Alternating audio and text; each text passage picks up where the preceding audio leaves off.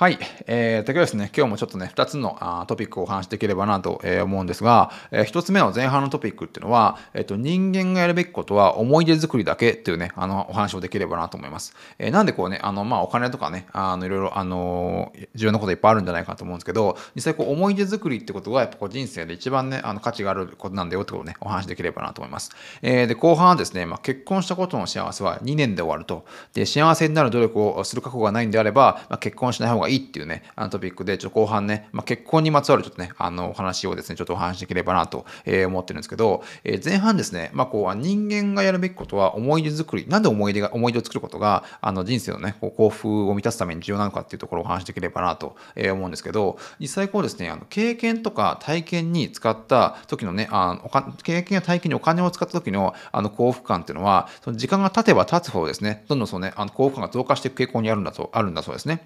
なんだけども、逆に、そのね、経験ではなくて、物、物とかね、物を買って、る時にお金を使った時のあの幸福度っていうのはそのね時間使った時物に物を買った時があのピークで実際そのあの物を買ったことによる幸福度っていうのは時が経てば経つごとにどんどんね減少していくんだと言いますね。なんでつまりこうまあどういうことかっていうとあの稼いだお金を稼いだまあ給料をもらった稼いだお金を、まあ、経験に投資すればするほどその時から記憶の記憶というかその思い出の日々のね配当のリターンを受け取ることができるってことなんですよね。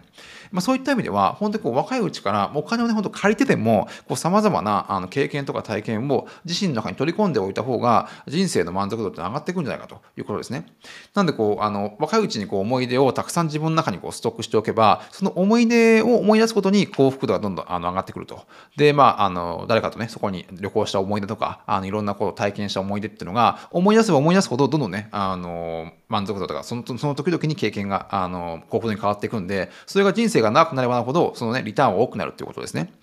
なんで、こう、まあ、若さっていうのは本当こうね、あの、日々、若さってのは唯一こうね、あの日々確実にね、減っていくリソースであるなどするならば、あの、お金っていうのは本当に将来、時間ができたら、ゆっくりこうね、使い方を考えるものではなくて、あの、お金の価値を最大化できる、本当に若い時に一番使っておくことが、実際最終的なね、人生の大きなリターンを得ることができるんじゃないかというところなんですね。なんで、こう、本当にこう、お金の、あの、なんと、お金って、まあ、その時々って価値って違うと思うんですけど、そのお金のあの価値を最大化できる時って、やっぱ若い時なんだと思うんですよね。なんで、こう、あの、例えば本当にこう、あの、やっぱり、例えば10代、20代で海外に行くのと、実際こうなんか50代、60代で、まあお金と時間ができてからね、あの、行くのは全然多分違うと思うんで、本当にこう若い時にですね、もうお金を本当にまあ、あの、親に借りてても、なんでもやっぱ体験をしていくことって、あの、すごい重要だと思うんですよね。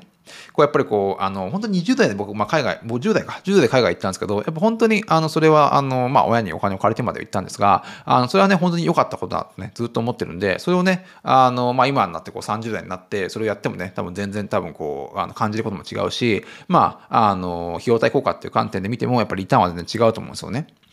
で、これあの、まあ、島田紳介さんっていうね、あの、まあ、もう実質、引退されてしまった、あの、芸人の方が、あの、なんかのね、あの、インタビューでおっしゃったんですが、えっ、ー、と、まあ、島田紳介さんがね、こう、吉本の、まあ、若手ですね、若手の芸人に対して、本当お前らのね、若さを売ってくるんだったら、本当10億円、10億円でもね、いくらでも払うってことをね、あの、島田紳介が言っていて、実際こう、やっぱ本当に、あの、20代の経験っていうのは、やっぱりこう、20代のこの時間っていうのは、やっぱね、ものすごいね、あの、価値があるものなんじゃないかなと、えー、思うんですよね。なんでこう、まあ、多分当時こう、島田真一さんこれを言った時っていうのは、多分まあ50代、60代多分なってからなんじゃないかなと思うんですけど、実際じゃあね、まあ本当にその、まあ、その、まあ、島田真介さんが10億円でもね、払うって言っているってことは、やっぱ本当にこう20代の時間っていうのは、こう10億円以上ね、やっぱ価値がある、あるってことなんじゃないかなと思うんで、まあそこをですね、やっぱどう使うかっていうところに、あの、やっぱこうね、あの人生がどう幸せになるかっていうことも関係してくるんじゃないかなと思うんですよね。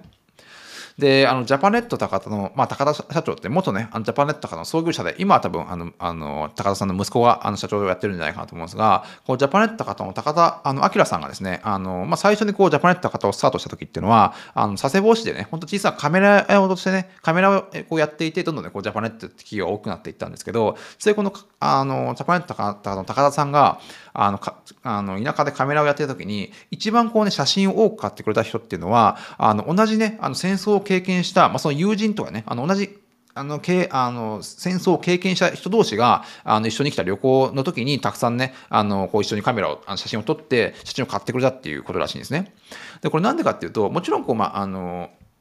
戦争っていうのはあのもちろん良い経験ではないし、まあ、あの誰にとってもねこう思い出したくない過去であることは間違いないんですけど実際こうやっぱりこうあの生死を共にしたっていう過去が過去っていうこう、まあ、要は記憶というか思い出がある人だからこそやっぱこうね同じ同じこうなんかね写った写真をやっぱ買いたくなるというか撮りたくなるっていうことなんじゃないかなと思うんですよね。なんでそういったなんかあの過去のまあこう、まあ、戦争っていうのはちょっとあの例外かもしれないですがやっぱこう一緒にこうなんかをやった思い出っていうことがどんだけたくさんあるかによってやっぱこうね人生の満足度っていろいろ変わってくるんじゃないかと思うんですよ。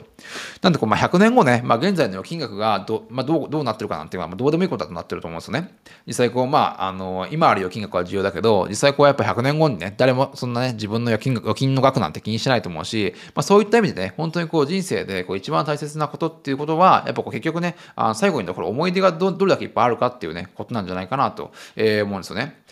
で、まあ、こうね、お金よりもこう時間の使い方を大切にした人の方が、あなんだろうね、あの幸せになるっていうデータがあって、で、まあ、お金よりこうね、時間をあの大切にするようにすると、結婚した時の約半分のね、あの幸福度をね、得られるっていう調査もあるんで、やっぱ結構ね、あのそこをどうあの使っていくか、どうこうあの使い方を考えていくかっていうところは、常にこうね、あのフォーカスをしていかなきゃいけないところなんじゃないかなと、え思うんですね。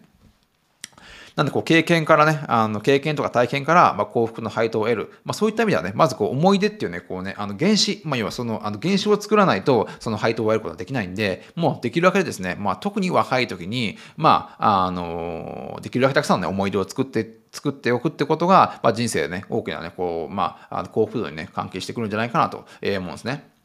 で、ちょっとまあ、あの、後半はですね、ちょっと結婚に関するちょっとお話を、えー、できればなと、えー、思うんですけど、あの、まあ、僕まだ結婚してないんで、その、まあ、これを語る資格があるかはちょっと、えー、わからないんですが、えー、アメリカのですね、まあ、あの、億万長者をね、対象に行った調査があって、で、まあ、その調査によると、えー、億万長者のですね、93%は、まあ、結婚していた、もしくは再婚、再婚しているってことで、でその中のさらに80%以上が、その配偶者の存在が経済的成功の大きな要因であるということをね、語ってるんですよね。で、まあ、確かにその多くの人はその、ね、あの幸せと結婚っていうのは、まあ、大きな、ね、相関関係があるってことを、まあ、考えるんじゃないかと思うんですよ。まあ、多分それはもしかしたら事実なのかもしれないんだけどもあるま調査によると、まあ、実際ですね結婚したっていうこと自体の幸せっていうのはこう 2, 2年から3年しかね続かないっていうねあのデータがあってで実際こうあのその後ねその後も結婚があ幸せに結びつくかっていうところは、まあ、2人の、ね、努力次第っていうねあのことなんことらしいんですね。で、まあ、あるね、あの、ベンチャーカピタルの人が、あの、これ言ってたあの話で、なんかの本に載ったんですけど、えー、まあ、会社の立ち上げっていうのは、もう結婚と同じようなもんだと。で、問題、それなんでかっていうと、問題のほとんどはハネムーンが終わった後に発覚するってことをね、あの言っていて、まあ、確かにですね、まあ、あの、まあ、企業とか会社とかっていう、会社をね、こう、創業したりするとか、時っていうのも、やっぱこう、やるとき、まあ、そのスタートするときはすごいテンション高いんですよ。テンション高いんだけど、実際その、まあ、会社を作って、なんか、なんか、ツイッターとかフェイスブックにこうね、あの、会社を作りましたって投稿、あの、した後ですね、まあ、本当にこう、現実の苦しさを知るというか、あの、いろんなね、問題が発生してくるっていうところで、まあ、ちょっと僕結婚したことないんで、なんともかんともわからないですが、やっぱ結婚もそれにね、あの、似たようなところあるのかもしれないですね。なんでこう結婚とか起業っていうのは、まあ、当然ゴールではなくってスタートをすることに過ぎないので、まあ、そこからねどうこう努力をして、まあ、あのそれを成功に導くかっていうのは、まあ、その人たち次第なんじゃないかなと思うんですね。で、まあ、こう朝起きてね、こういきなり起業しようとか、あのいきなりこうエンジニアになろうとかっていうのはね、当然思わないわけですよ。えー、でそれと同じように、あのやっぱこうプロセスがあって、あのなんだろう、なんだろう、こう、あの起業しようとか、エンジニアになろうとかね、あの徐々にこう、あのマインドが変わっていくものなんじゃないかなと思うんですけど、まあ、これもやっぱ結婚も同じで、朝起きていきなりですね、こう結婚、俺結婚しててすげえ幸せだなってね、思う方もないと思うんですよ。あの、やっぱある、まあ、2人のね、こう努力によって、徐々にこうね、幸せ、あの結婚っていうものの幸せを感じていくことなんじゃないかかなと思うんで、そこをやっぱりね、こう履き違えて、やっぱ結婚すれば、あの、幸せになれる。確かにそれは事実なんだけれども、あの、実際こうやっぱ2年、3年がね、続くのが限界だってことをね、覚えておくと、あの、実際どう、どうすればいいのかってことをね、自然と分かってくるんじゃないかなと思うんですよ。で、もうすでにこうアメリカとかだと、あの、ね、あすでにこう半分の夫婦がまあ離婚する時代に今入ってきてますと。で、まあ、日本は今35%ぐらいらしいですね、離婚率が。で、まあ、ちょっと一昔前であれば、まあ、結婚すること自体が、あの、やっぱ幸せにつながっていた過去もあったのかもしれないんですけど、やっぱこう、あの、実際こうね、あの、働き方とか、生活のスタイルとか、もしくはこう、経済的なと的なところの部分で、あの、どんどんね、変わっていく時代においては、やっぱこう、そういった、あの、結婚っていう、あの、すごい太いまあ、関係といいますかあのそういったものもやっぱ徐々にですねこうメンテをしていかないと徐々にこうなんだろうなあの亀裂が入ってくる時代になってくるんじゃないかなと、えー、思うんですね。なんでこうやっぱこうそこは2人して2人がねこう努力してどんだけそのねあの絆を強くしてるかしていけるかっていうところがやっぱこうね今後かなりあのキーになってくるんじゃないかなと思うんですよ。